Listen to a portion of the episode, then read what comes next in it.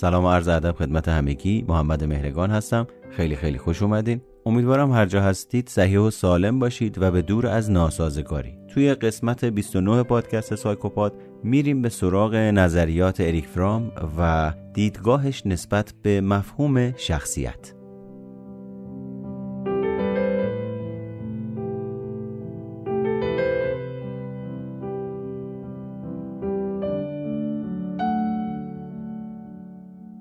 دیدگاه فرام مثل بقیه نظریه پردازهای شخصیت از تجربیات کودکی خودش شکل گرفته. خانواده یهودی سنتی، خودکشی زنی جوان و ملی گرایی افراطی در آلمان در برداشت فرام از ماهیت انسان دخیل بودند. فرام در مرحله بعدی زندگی همه پیوندهای خودش رو با مذهب قطع می‌کنه و به چیزی تبدیل میشه که خودش اون رو صوفی بیخدا نامیده.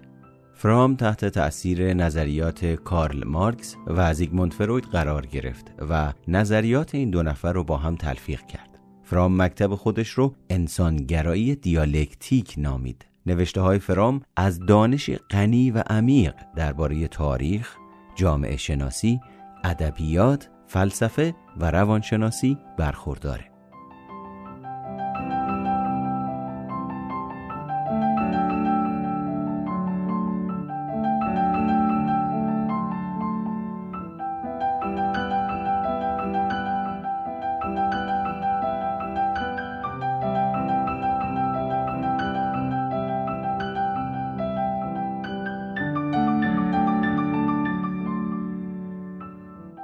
به نظر فرام شخصیت ما رو میشه فقط با در نظر داشتن تاریخ انسان شناخت یعنی شخصیت رو نمی‌تونیم بدون مطالعه انسانگرایی، فلسفه وجودی انسان و تاریخ انسان مطالعه بکنیم. انسانهای امروزی از انس با طبیعت دل کندن و فاصله گرفتن و در استدلال و منطق و هوشیاری غرق شدن. قابلیت استقلال انسان امروزی از یک سو و نداشتن غریزه نیرومندی برای سازگار شدن با دنیای متغیر از سوی دیگه ما رو بیش از پیش تنها و منزوی کرده. حالتی که فرام اون رو تنگنای انسانی نامیده. از همین رو منطق و توانایی استدلال به نوعی هم نعمت و هم اسباب بدبختی. به نظر اریک فرام دلیل تنگنای اساسی ما بریدن و جدا شدنمون از طبیعته انسان تنهایی رو نمی‌تونه تحمل کنه. از همین رو به پیوستن به گروه ها رو میاره. اما این کار مسئله تنهایی و انزوای او رو حل نمی‌کنه. فرام اون با طبیعت رو کمبود آزادی و بریدن از طبیعت رو داشتن آزادی بیشتر تلقی کرده. از همین رو انسان امروزی هرچه آزادی بیشتری داشته باشه از طبیعت فاصله می‌گیره و احساس تنهایی بیشتری رو تجربه می‌کنه و برعکس هرچقدر آزادی کمتری داشته باشه با طبیعت معنوس میشه و احساس تعلق و امنیت بیشتری رو تجربه می‌کنه. پس انسان هرچه آزادتر باشه احساس امنیتش کمتره و این یک تناقض آشکاره. منظور اریک فرام اینه که ما برعکس حیوانات تحت سلطه مکانیزم های غریزی زیست شناختی که کل رفتار حیوان رو رهبری می‌کنن نیستیم. انسان در نردبان تکاملی بالاترین رده رو به خودش اختصاص داده. لذا رفتارهای ما انعطاف پذیر هستند. اعمال ما با مکانیزم های غریزی رابطه خیلی کمی دارند پس حیوانات خیلی به طبیعت نزدیکتر هستند تا ما. انسان موجودی آگاه و هوشیاره و از طبیعت و مکانیزم های غریزی فراتر رفته. ما می‌دونیم که سرانجام میمیریم. چه اندازه ناتوانیم یا چقدر از حیوانات دیگه متفاوت هستیم. این دانستن و این جدا بودن از بقیه طبیعت نوعی آزادی به حساب میاد. اما از طرفی این جدایی معادل جدایی و دوری از طبیعت هم هست. دوری از طبیعت در نظر فرام یعنی احساس انزوا و تنهایی. برای یکی شدن با طبیعت ما نمی‌تونیم تا پایگاه حیوانی پایین تر بریم و خودمون رو از دانش و آگاهی و هوشیاری رها کنیم با این اوصاف به نظر شما کار درست چی می‌تونه باشه؟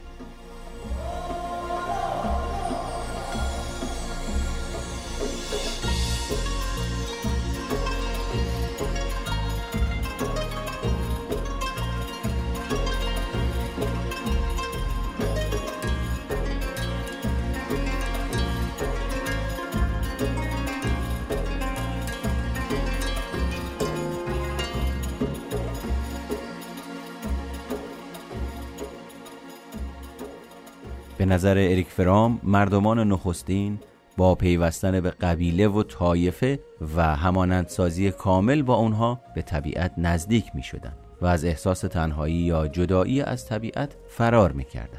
یا با سهیم شدن در اسطوره ها، ادیان و مراسم قبیله‌ای امنیت رو به دست می آوردن.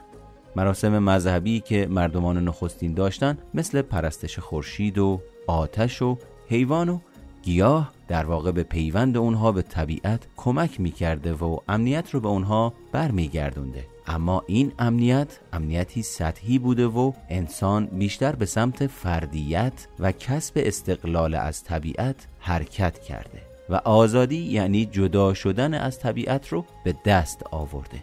همونطور که گفتم آزادی توأم با تنهاییه.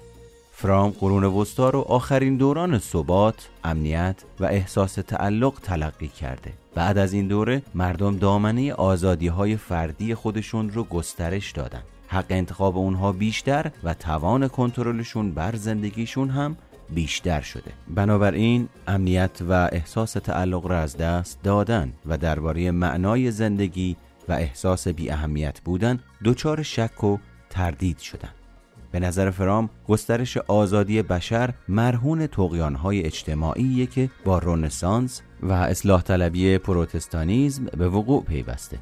اریک فرام میگه برای یافتن معنا و احساس تعلق در زندگی دو روش رو می‌تونید اتخاذ کنید.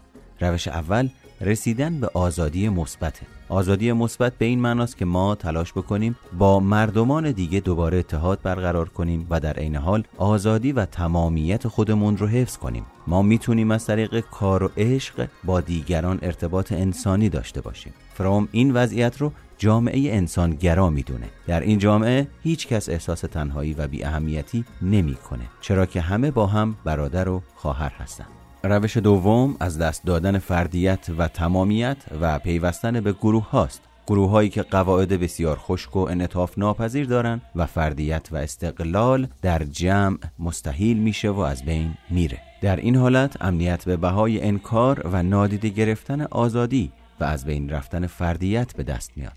فرام برای این وضعیت پذیرش نظام اقتدار طلب رژیم نازی و سرسپردگی کل افراد در برابر اون رژیم رو مثال می‌زنه.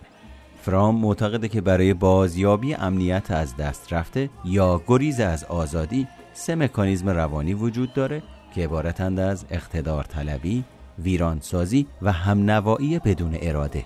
در مکانیزم اقتدار طلبی افراد با تسلیم مطلق در برابر دیگران امنیت کسب می‌کنند. و احساس تنهایی خودشون رو کاهش میدن. این دسته از افراد نیازی قوی به وابستگی به یک شخص یا گروه رو در وجود خودشون حس می‌کنن. اونها مشتاقانه به نیروهای اجتماعی یا دیگران تسلیم و در برابر اونها به شیوهی درمانده عمل می‌کنن. اقتدار طلبی به صورت کوشش های خود آزاری یا مازوخیسم یا دیگر آزاری یا سادیسم دیده میشه. نیاز به تسلیم و متحد شدن با همسری قدرتمند می‌تونه به شکل مازوخیسم یا سادیسم باشه. مازوخیسم ناشی از احساسهای بنیادی ناتوانی، ضعف و حقارته و هدف اون وصل کردن خود به شخص یا سازمانی قوی تره مازوخیسم اغلب به قالب عشق و وفاداری در میاد. اما این تلاش ها برخلاف عشق و وفاداری نمی‌تونن به استقلال و اصالت فرد کمک کنند. هدف سادیسم هم مثل مازوخیسم کاهش استراب اساسی از طریق پیوستن و متحد شدن با شخص یا اشخاصی دیگره. سادیسم به نظر فرام کوشش برای کسب تسلط بر دیگرانه و در آدمهای مازوخیست پیدا میشه.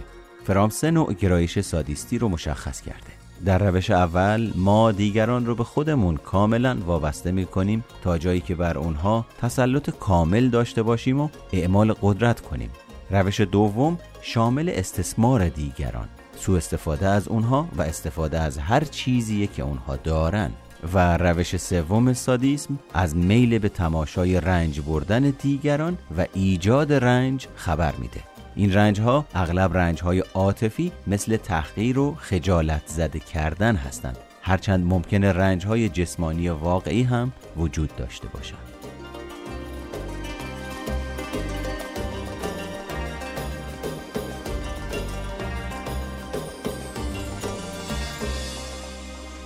مکانیزم ویرانگری مثل مکانیزم اقتدار طلبی در احساس تنهایی و ناتوانی ریشه داره. در حالی که در سادیسم و مازوخیسم باید ارتباط پیوسته‌ای با افراد دیگه داشته باشیم هدف مکانیزم ویرانگری از بین بردن دیگرانه. در واقع فرد با نابود کردن افراد و اشیاء از احساس ناتوانی و عدم قدرت خودش در مقایسه با اونها فرار می‌کنه. مکانیزم ویرانگری می‌تونه در تمام افراد یک جامعه وجود داشته باشه. اونها آدمهای تنهایی هستند که با نابودی اشیاء و افراد دیگه احساسهای قدرت از دست رفته خودشون رو به ظاهر باز میگردونن. جنایتکاران هم آدمهای تنهایی هستند که در جستجوی متحد شدن با دیگران هستند. منتها تماس اونها با قربانیانشون بسیار کوتاهه. ویرانگری حالتی خودشکنه چرا که فرد با نابود کردن نمی‌تونه متحد بشه. مکانیزم همنوایی بلا اراده یا پیروی محض. به نظر فرام رایج در این مکانیزم گریز در جامعه آمریکا همین مکانیزمه و بیشترین اهمیت رو داره. شخص در این مکانیزم تلاش می‌کنه هر نوع تفاوت بین خودش و دیگران رو از بین ببره تا از این طریق تنهایی و انزوای خودش رو کمتر کنه. در این وضعیت شخص از فردیت خودش دست کشیده و به اونچه که دیگران از او می‌خوان تبدیل میشه. افراد با به کارگیری مکانیزم پیروی با تسلیم شدن بی قید و شرط به قواعد اجتماعی و رفتاری از انزوا و تنهایی فرار می‌کنن در این حالت افراد مثل آدم های ماشینی به خواسته های دیگران و صاحبان قدرت واکنش نشون میدن. دقیقا مثل حیواناتی که موقع احساس خطر به رنگ محیط در میان. اشخاص در چنین وضعیتی به امنیت و احساس تعلقی که به اون نیازمند هستند می‌رسند. اما به بهای از دست دادن خیشتن و اصالتشون.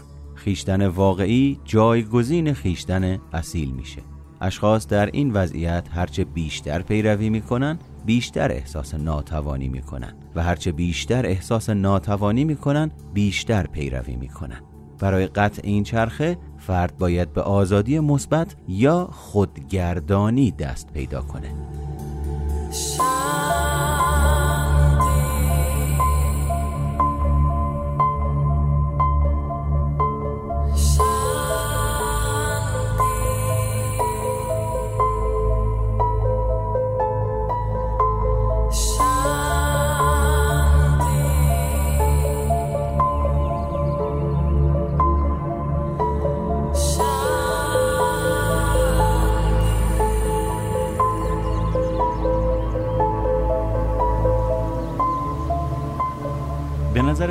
الگوی رشد تک تک ما در دوران کودکی با الگوی رشد بشریت موازیه. به عبارتی تاریخ نوع بشر مثل رشد یک فرد و تکرار میشه. کودک به تدریج رشد می‌کنه و به استقلال و آزادی بیشتری می‌رسه. یعنی از وابستگی به مادر رها میشه. از همین رو کودک در فرایند رشد هر چقدر مستقلتر از مادر میشه احساس ناایمنی بیشتری می‌کنه. چرا که پیوند اولیه با مادر توأم با احساس امنیته. همونطور که توضیح دادم رشد بشریت هم با جدا شدن از طبیعت و رسیدن به استقلال و آزادی بیشتر به احساس ناایمنی منجر میشه. کودک هم در تلاش تا پیوندهای اولیه با مادرش رو به دست بیاره تا احساس امنیت بکنه.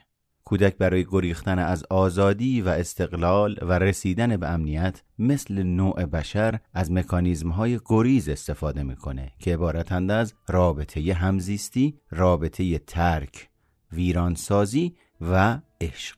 در رابطه همزیستی شخص وابستگی خودش رو به دیگران حفظ می‌کنه. بنابراین از تنهایی و عدم امنیت فرار می‌کنه. او با بلعیده شدن به این اتحاد می‌رسه. گفتیم که خود آزاری و دیگر آزاری که از رفتارهای گریز از آزادی و یکی شدن با شخص یا اشیاء دیگه محسوب میشه در این مکانیزم هم فعال هستند. در خود آزاری که ناشی از بلعیده شدن کودک به طور کل از خیشتن خودش چشم میپوشه و به والدین خودش وابسته میمونه. در دیگر آزاری که ناشی از بلعیدن والدین تسلیم کودک میشن و با خواسته های او به طور کلی موافقت می‌کنن. و به هر ساز کودک میرخصن کودک با بهره کشی از والدین امنیت خاطر به دست میاره در هر دو حالت بلعیدن یا بلعیده شدن روابط کودک با والدین صمیمی و توأم با وابستگی. چرا که کودک به والدین نیاز داره. رابطه ترک ویرانسازی برعکس همزیستی فاصله گرفتن و جدایی از دیگرانه. ترک و ویرانسازی وابستگی کودک به والدینه. منتها این وابستگی یا به صورت فعال اتفاق میافته یا به صورت منفعل که این به رفتار والدین بستگی داره. والدینی که بکوشن تا کودک رو تحت تسلط خودشون در بیارن یا اون رو نادیده بگیرن این رفتار ویرانگرشون موجب دور شدن کودک از اونها میشه. مطلوب ترین نوع رابطه بین فرزند و والدین عشق نام داره. در این مکانیزم والدین با احترام گذاشتن و ایجاد تعادل بین امنیت و مسئولیت فرصتی برای کودک فراهم میارن تا خیشتن خودش رو رشد بده. در این صورت کودک به گریز از آزادی نیاز کمی داره و قادر خودش و دیگران رو دوست داشته باشه. فرام هم مانند فروید معتقد بود که پنج سال اول زندگی برای رشد شخصیت با اهمیته. اما باور نداشت که رشد شخصیت در پنج سالگی متوقف میشه بلکه باور داشت که رویدادهای بعدی زندگی و اندازه پنج سال اول در شخصیت من و شما تأثیر گذار هستند فرام مانند فروید خانواده را به عنوان نماینده جامعه و عامل روانی در شکلگیری شخصیت کودک دخیل می‌دونست.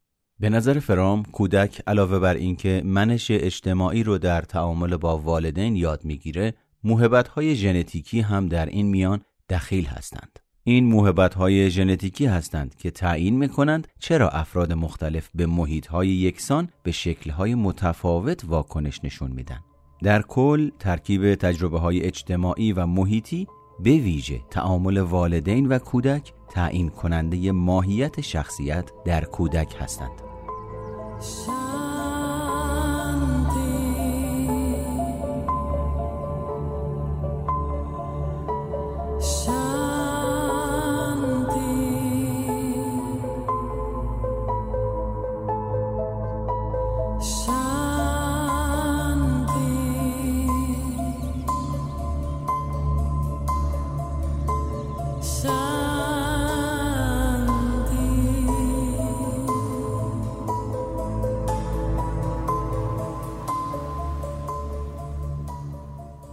اپیزودهای قبلی اشاره کردم که ما به عنوان انسان دارای نیازهای فیزیولوژیکی اساسی هستیم که این نیازها برای حفظ بقا باید ارضا بشن مثل نیاز به آب و غذا.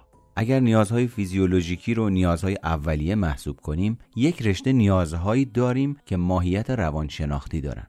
از همین رو اونها رو نیازهای ثانویه محسوب می‌کنیم. در واقع انسان علاوه بر نیازهای اولیه با نیازهای ثانویه هم برانگیخته میشه.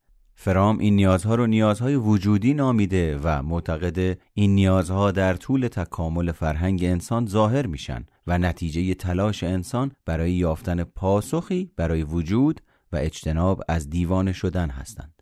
به نظر فرام فرق بین انسان سالم و روان رنجور در اینه که افراد سالم برای وجودشون پاسخهایی رو پیدا می‌کنن که این پاسخها با کل نیاز انسان مطابقت دارن. به اعتقاد فرام سائق امنیت جویی یعنی گریز از آزادی و سائق متضاد اون یعنی آزادی جهان شمولن. انتخاب بین پیش رفتن به سمت آزادی و بازگشتن به امنیت غیر قابل اجتنابه و تمام تلاش های انسان از طریق این دو قطب تعیین میشه. اریک فرام شش نیاز رو که حاصل این قطبیت هستند مشخص کرده و معتقد افراد سالم با حل کردن مناسب این نیازها توانایی پیوند مجدد با دنیا رو پیدا می‌کنن. اولین نیاز وجودی انسان نیاز به ارتباط سائقی برای پیوستن به فرد یا افراد دیگره که به معنای برقراری رابطه صمیمی با طبیعت و انسان هاست. به نظر فرام ما به سه طریق با دنیا ارتباط برقرار می‌کنیم.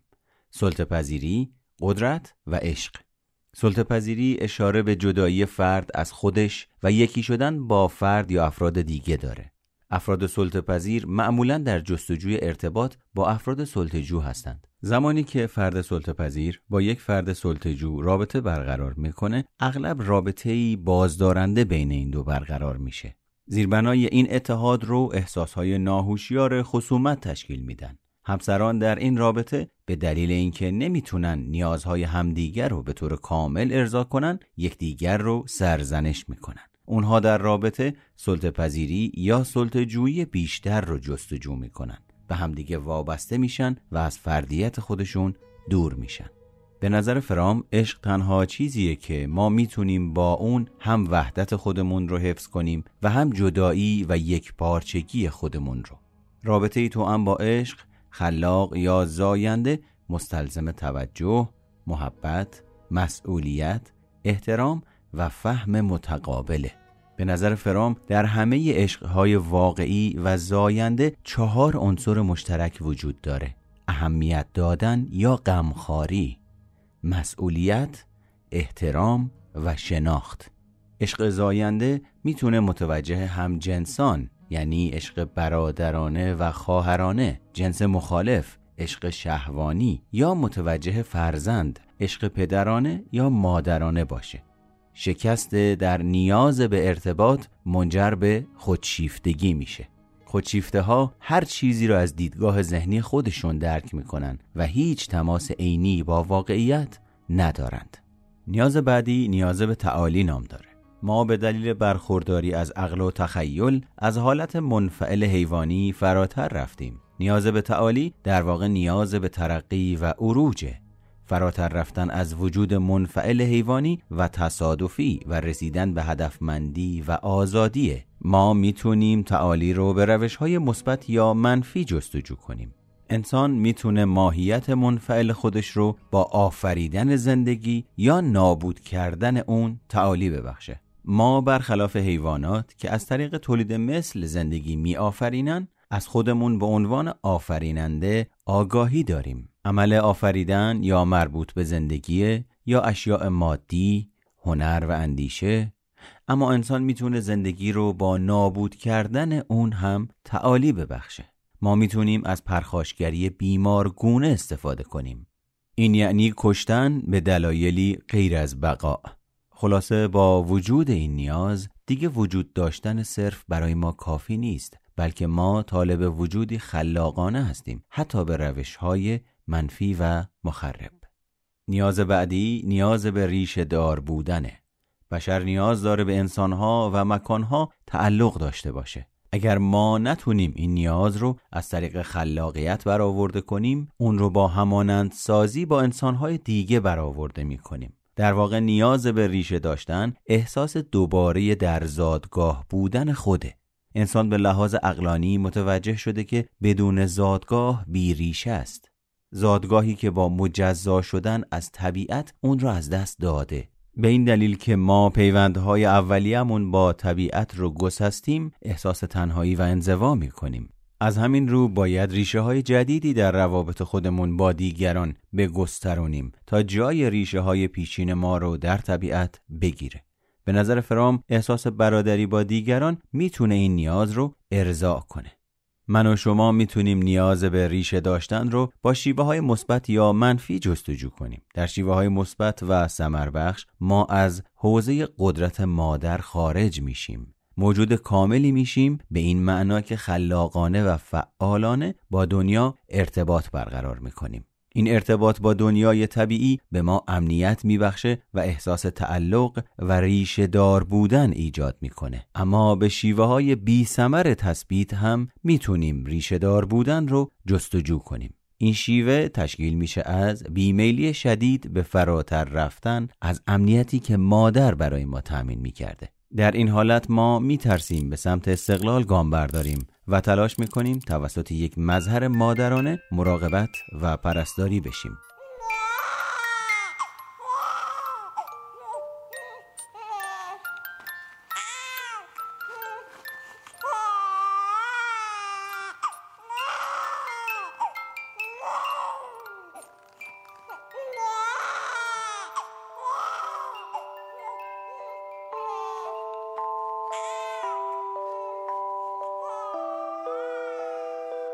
نیاز به درک هویت یکی از اون نیازهاییه که باید حتما در زندگی بهش رسیدگی کنیم.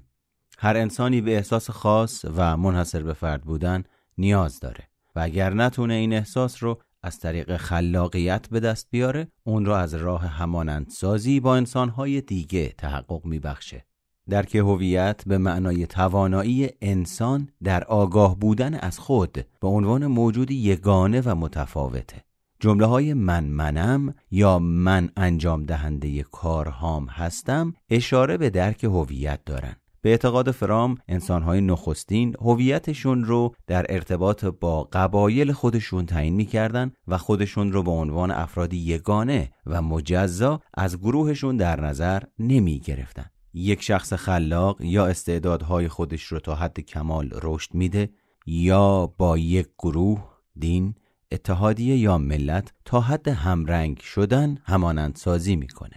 همرنگی یک شیوه ناسالم برای رسیدن به درک هویت چرا که هویت شخص در ویژگی های گروهی که با اون همرنگ شده تعریف میشه. از همین رو خیشتن فرد در اینجا فرضیه نه اصیل. از دیدگاه فرام افراد بدون درک هویت نمی‌تونند سلامت اقلانی خودشون رو حفظ کنند و این تهدید انگیزه نیرومندی برای افراد میشه تا برای به دست آوردن احساس هویت به هر کاری دست بزنند. افراد سالم نیاز کمتری به پیروی از توده مردم دارن و نیاز کمتری دارن تا از درک خیشتنشون دست بکشن. اونها آزادی و فردیت خودشون رو فدای همرنگ بودن با جامعه نمی کنن. اما در مقابل افراد روان رنجور تلاش می‌کنن تا خودشون رو به افراد قدرتمند یا سازمانهای اجتماعی وابسته کنن. اما نیاز بعدی نیاز به معیار جهتیابی یا چارچوب جهتگیری نام داره. انسانها به دلیل جدا شدن از طبیعت نیاز به یک نقشه مسیر دارند تا از سرگردانی نجات پیدا کنند. ما تمام پدیده ها و رویدادها رو باید بتونیم معنادار کنیم. همه آنچه که در اطرافمون میگذره باید بتونیم درک کنیم. از همین رو نیاز به یک چهارچوب منسجم داریم. به عبارتی هر کسی فلسفه ای داره که روشش رو برای ارزیابی اوضاع و سازمان دادن به اون تعیین می‌کنه. چارچوب جهتگیری یا نقشه مسیر می‌تونه خردمندانه یا نابخردانه انتخاب بشه. اگر چارچوب جهتگیری خردمندانه باشه حاصل اون ادراک عینی از واقعیت. و اگر ناخردمندانه باشه حاصل اون دید کاملا ذهنی و خودشیفتوار از جهان که در نهایت به قطع تماس فرد از واقعیت منجر میشه. یعنی فرد هر چیزی رو که به نظرش مقایره احمقانه یا غیر منطقی می‌دونه و برعکس هر چیزی که با ذهنیتش هماهنگ باشه عاقلانه و واقعی میپنداره. به نظر فرام ما ممکنه در کسب و نگهداری معیار جهتیابی چنان به افراد کشیده بشیم که از فلسفه های غیر منطقی افراد و اطرافیانمون پیروی کنیم. به علاوه انسان نیاز به هدف قایی یا هدف دلبستگی داره که به وسیله اون بتونه برای زندگی خودش معنایی با ثبات پیدا کنه. فرام این عقیده قایی رو که انسان خودش رو وقف اون می‌کنه شیء مورد تقدیس مینامه. انسان احساس هدایت شدن به سوی آینده رو از طریق این شیء مورد تقدیس به دست میاره. به نظر فرام این هدف قایی یا دلبستگی انرژی انسان رو در یک جهت متمرکز جمع می‌کنه و ما رو قادر می‌کنه تا به زندگی خودمون معنا بدیم.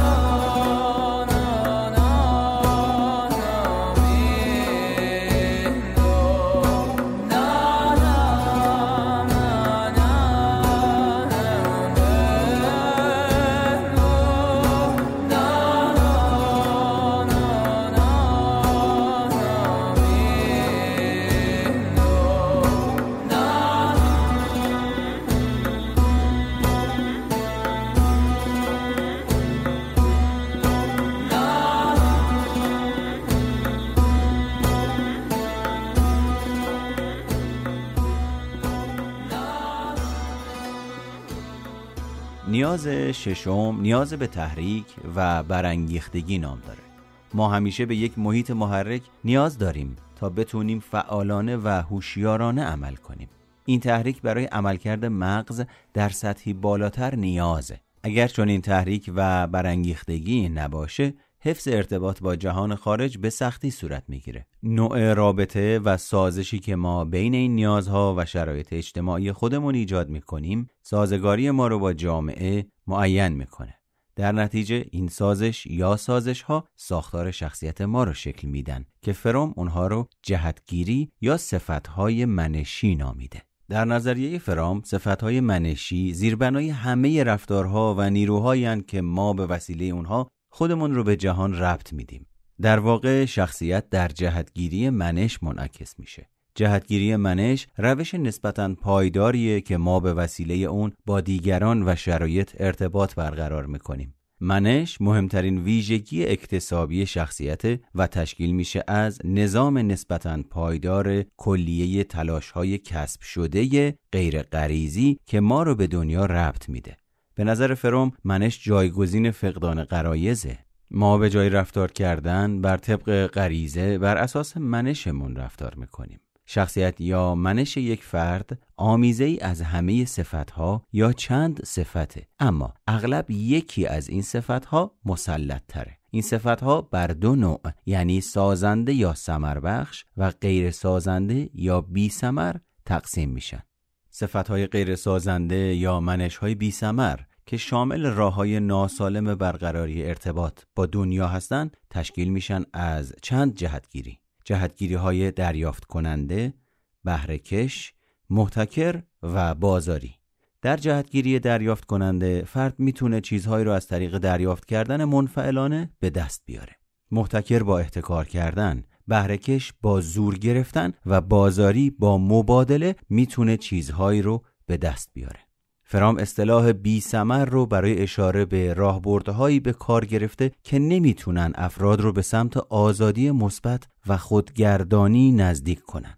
با این حال جهتگیری های بی سمر کاملا منفی نیستند و هر کدوم جنبه مثبت و منفی خاص خودشون رو دارن. باید یادتون باشه شخصیت همیشه آمیزه ای از چند جهتگیریه.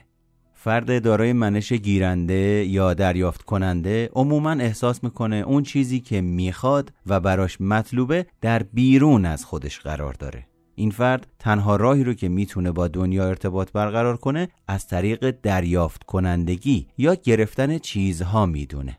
این چیزها می‌تونن عشق، دانش، خوشی یا اموال مادی باشن. منش گیرنده انتظار داره اونها رو از بیرون مثل افراد دیگه منابع قدرت یا یک نظام مقتدر به دست بیاره. اونها از دیگران انتظار دارن تا اونها رو غرق در عشق و شادی، عقاید و هدایا کنن. اونها نیاز دارن به جای دوست داشتن دوست داشته بشن و به جای خلق ایده ها گیرنده ایده ها و دانش باشن. اونها شدیداً به دیگران وابسته هستند و بدون کمک های بیرونی قادر به انجام هیچ کاری نیستند.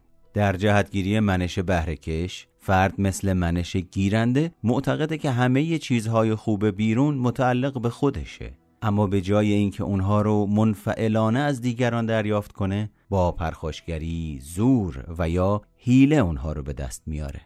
وقتی چیزی به این افراد داده میشه اون رو کاملا بیارزش می‌دونن. اما وقتی چیزی متعلق به دیگران باشه برای اونها ارزشمندی خاصی پیدا می‌کنه. مثل اندیشه ها، دارایی ها، زنها و شوهرها. ممکنه فرد بهرهکش عاشق زنی بشه اما نه به این خاطر که واقعا عاشق هویت اونه بلکه فقط به خاطر اینکه اون رو از چنگ شوهرش در بیاره بهش ابراز عشق می‌کنه. یا در زمینه اندیشه ها افراد بهرهکش علاقمندند به جای خلق کردن آثار دیگران رو بدزدند یا رونویسی کنند. عقایدی که اونها ابراز می‌کنن از دیگران دزدیده میشه. منش بازاری مشخصه جامعه سرمایهداری به ویژه آمریکاست که تجارت شخصی محسوب نمیشه و شرکت های بزرگ اون را انجام میدن. در این جهتگیری ارزش شخصی افراد به ارزش مبادله اونها یعنی توان فروختن خودشون بستگی داره. موفقیت یا شکست مردم بستگی به این داره که اونها به چه نحوی خودشون رو ارائه کنن. در واقع شخصیت تبدیل به کالا میشه و در معرض فروش قرار می‌گیره. قابلیت ها، دانشها و مهارت‌های شخصی در فروش معیار نیستند بلکه این بندی خوبه که مورد توجه واقع میشه تبسم کردن، خندیدن به تنز بیمزه رئیس و اینجور چیزها مهمتر از قابلیت های درون فردیه. منظور اینه که افراد شخصیت خودشون رو با اون چیزی که باب روز باشه هماهنگ می‌کنن و نون رو به نرخ روز می‌خورن و شعارشون هم اینه که من همونی هستم که شما می‌خواین. این جهتگیری احساس امنیت به بار نمیاره چرا که افراد اصول و ارزش های اصیل دائمی و ثابت ندارند. اونها پر از ویژگی هستند که بیش از همه قابل فروش هستند. لذا بدون گذشته و آیندند و اساسا پوچ هستند و از طرفی این منش ها بی هدف، فرصت طلب، بی ثبات و بی فایده هستند. چنین افرادی در حالتی از خود بیگانگی کامل بدون محور و بدون رابطه واقعی با اطرافیان خودشون هستند. شخصیت های بازاری صفات مثبت کمتری نسبت به سایر جهتگیری ها دارند. با این حال از صفات مثبت اونها می‌تونیم به تغییر پذیری، دید باز و خالی از تعصب، سازش پذیری و سخاوتمندی اشاره کنیم.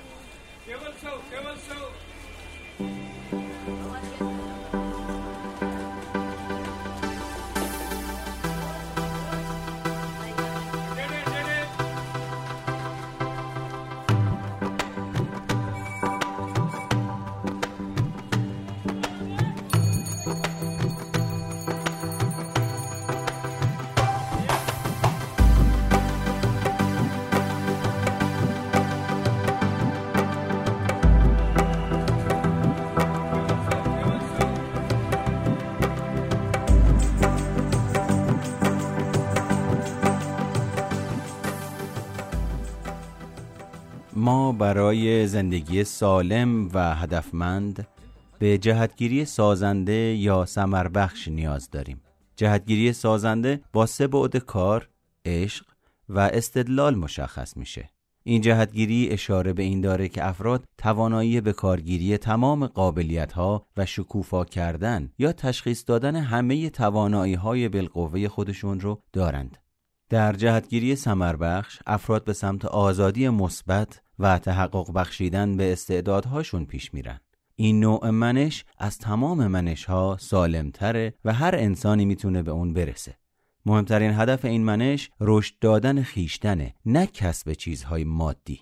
فقط فعالیت های سازنده می‌تونن تنگنای اساسی انسان رو حل کنن. حل تنگنای اساسی انسان به اتحاد با دنیا و دیگران و در عین حال حفظ بی همتایی و فردیت یک شخص وابسته است. این راه حل فقط با کار، عشق و تفکر سازنده امکان پذیره. کار برای فرد سالم فقط یک ارزش هدفمند نیست بلکه وسیله برای خود ابرازی خلاق و تولید وسایل ضروری زندگی عشق سمربخش دارای چهار ویژگیه که در بحث ارتباط به اونها اشاره کردم افراد سالم زندگرا یعنی عاشق زندگی و هر چیز زنده هستند اونها به خود و دیگران عشق میورزند. از نظر فرام عشق به خود باید در درجه اول باشه. تفکر سازنده یا علاقه به شیء یا فرد دیگه مشخص میشه. افراد سالم دیگران رو همونطور که هستند می‌بینن نه اونطور که خودشون دوست دارن و خودشون رو همونطور که هستند می‌شناسن و احتیاجی به خود توهمی ندارند. فرون باور داشت که جهتگیری سمربخش برای مردم یک وضعیت آرمانیه. که هیچ جامعه به اون نرسیده فعلا تنها چیزی که می‌تونیم به اون دست پیدا کنیم ترکیبی از جهتگیری سمربخش و بی سمره مثلا جهتگیری سازنده می‌تونه صفتهای غیر سازنده رو به سازنده تبدیل کنه. پرخاشگری منش بهرهکش وقتی با سازندگی هدایت بشه می‌تونه به ابتکار تبدیل بشه. خصاصت منش احتکاری می‌تونه به اقتصادی استوار منجر بشه. به نظر فروم تسلط یافتن جهتگیری سمربخش در هر فرهنگی فقط با تغییر اجتماعی امکان پذیره.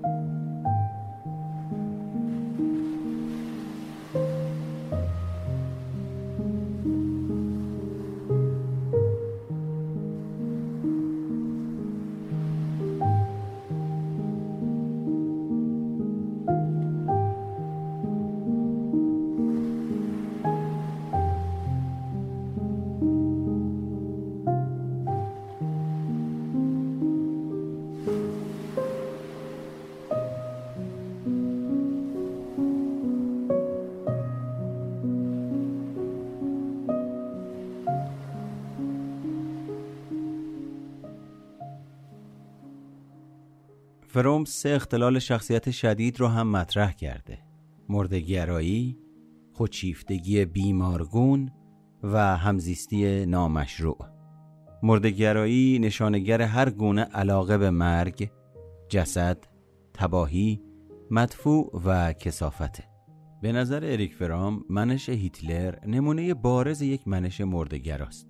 شخصیت های مردگرا از بشریت بیزارن. اونها نجات پرست، جنگ طلب و قلدر هستند. اونها عاشق کشت و کشتار هستند و به دنبال ایجاد رعب و وحشت و شکنجن و از نابود کردن لذت می‌برند.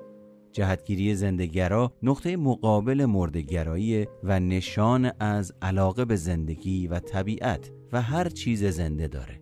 سنخهای مردگرا شدیداً طرفدار نظم و قانون هستند. این دسته از افراد وقتی از مرگ و نابودی و مراسم خاکسپاری حرف می‌زنن بیشتر احساس زنده بودن می‌کنن و به سمت تاریکی و شب جذب میشن. به علاوه اونها عشق زیادی به تکنولوژی دارن و ممکنه محیط خودشون رو پر از وسایل پیچیده تکنولوژیکی بکنن. خودشیفتگی بیمارگون خودشیفتگی در حالت خفیف به داشتن علاقه زیاد فرد به بدن خود نگاه خود حالتهای رفتاری خود و ویژگاه های خود گفته میشه اما در خودشیفتگی که در حالت بیمارگونه فرد همه چیز خودش رو با ارزش و همه چیز دیگران رو بی ارزش می‌دونه و این مانع درک واقعیت میشه دلمشغولی بیش از حد به بدن معمولا به خود بیمار انگاری یا تمرکز وسواس گونه بر سلامتی خود منجر میشه. به علاوه فرام تمرکز یا اشتغال ذهنی بیش از حد به احساس گناه درباره خطاهای گذشته رو خود بیمار انگاری اخلاقی نامیده. از همین رو خودشیفتگی زیربنای خود بیمار انگاری جسمانی و اخلاقیه. افراد خودشیفته از ادعاهای روانرنجور هورنایی برخوردار هستند. اونها با احساس برتر بودن امنیت خاطر کسب می‌کنن. منتها برای کوتاه مدت. در کل احساس ارزشمندی اونها به خود انگاره خودشیفته اونها بستگی داره. اگر انتقاد از این افراد شدید باشه و اونها نتونن با اون مقابله کنن خشم خودشون رو به درون منحرف می‌کنن و احساس افسردگی و بیارزشی می‌کنن.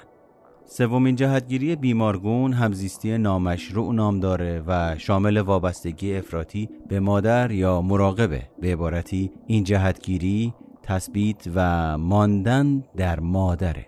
مردان تثبیت شده در مادر زنی رو نیاز دارن که از اونها مراقبت کنه تحسین کنه و تسلی بخش اونها باشه. در حالت همزیستی نامشروع فرد از طرف مقابل جدا شدنی نیست و چنان با طرف مقابل می آمیزه که هویت فردی خودش رو از دست میده.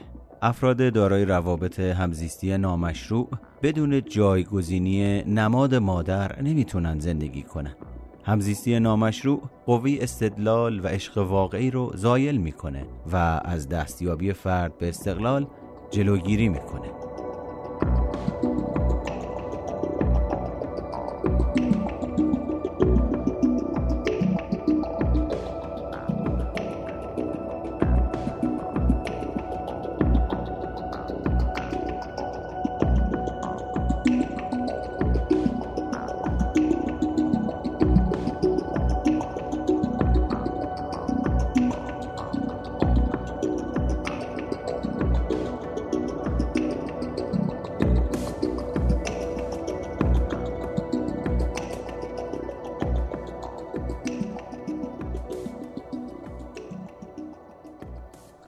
نهایت جا داره به یک جنبندی مختصر و مفید کوتاه هم بپردازیم. فرام سیستم درمانی خودش رو روانکاوی انسانگرا نامگذاری کرده که در اون بیشتر به روابط میانفردی اهمیت داده میشه. به نظر فرام افراد به دنبال ارزاع نیازهای انسانی بنیادی خودشونن یعنی ارتباط، تعالی، هویت، جهتیابی و ریشه دار بودن. پس درمان باید مبتنی بر روابط شخصی بین درمانگر و مخاطب باشه. چون ارتباط دقیق برای رشد شفابخش ضروریه درمانگر باید به عنوان انسان با انسان دیگر با تمرکز تمام و کمال و از روی اخلاص کامل رابطه برقرار کنه. گرچه ممکنه در این رابطه انتقال و حتی انتقال متقابل هم وجود داشته باشه. نکته مهم اینه که دو انسان واقعی با همدیگه درآمیخته میشن. فرام دنبال ارتباط مشترک بین مخاطب و درمانگر بود. او برای تحقق این امر از مخاطبینش می‌خواست رویاهاشون رو برملا کنن و مطالب رویاها رو تداعی کنن. خیلی از نمادها به خاطر تجربیات گوناگون و یا منطقه و محل زندگی افراد معناهای گوناگونی دارند. مثلا ممکنه آتش برای فردی نماد گرما و خونه و برای فرد دیگه نماد مرگ و ویرانی باشه. و همینطور خورشید برای افراد صحرانشین نشون دهنده تهدید اما برای افراد مناطق سردسیر نماد رشد و سرزندگی باشه. به نظر فرام با ارتباط دقیقه که میشه دنیای روانشناختی مخاطب رو شناخت و درک کرد.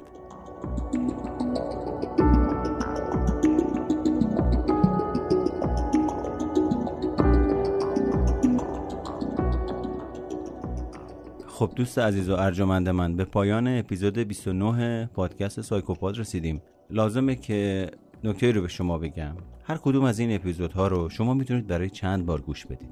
تا هم در سطوح مختلف بهش آگاه بشید هم ملکه ذهنتون بشه.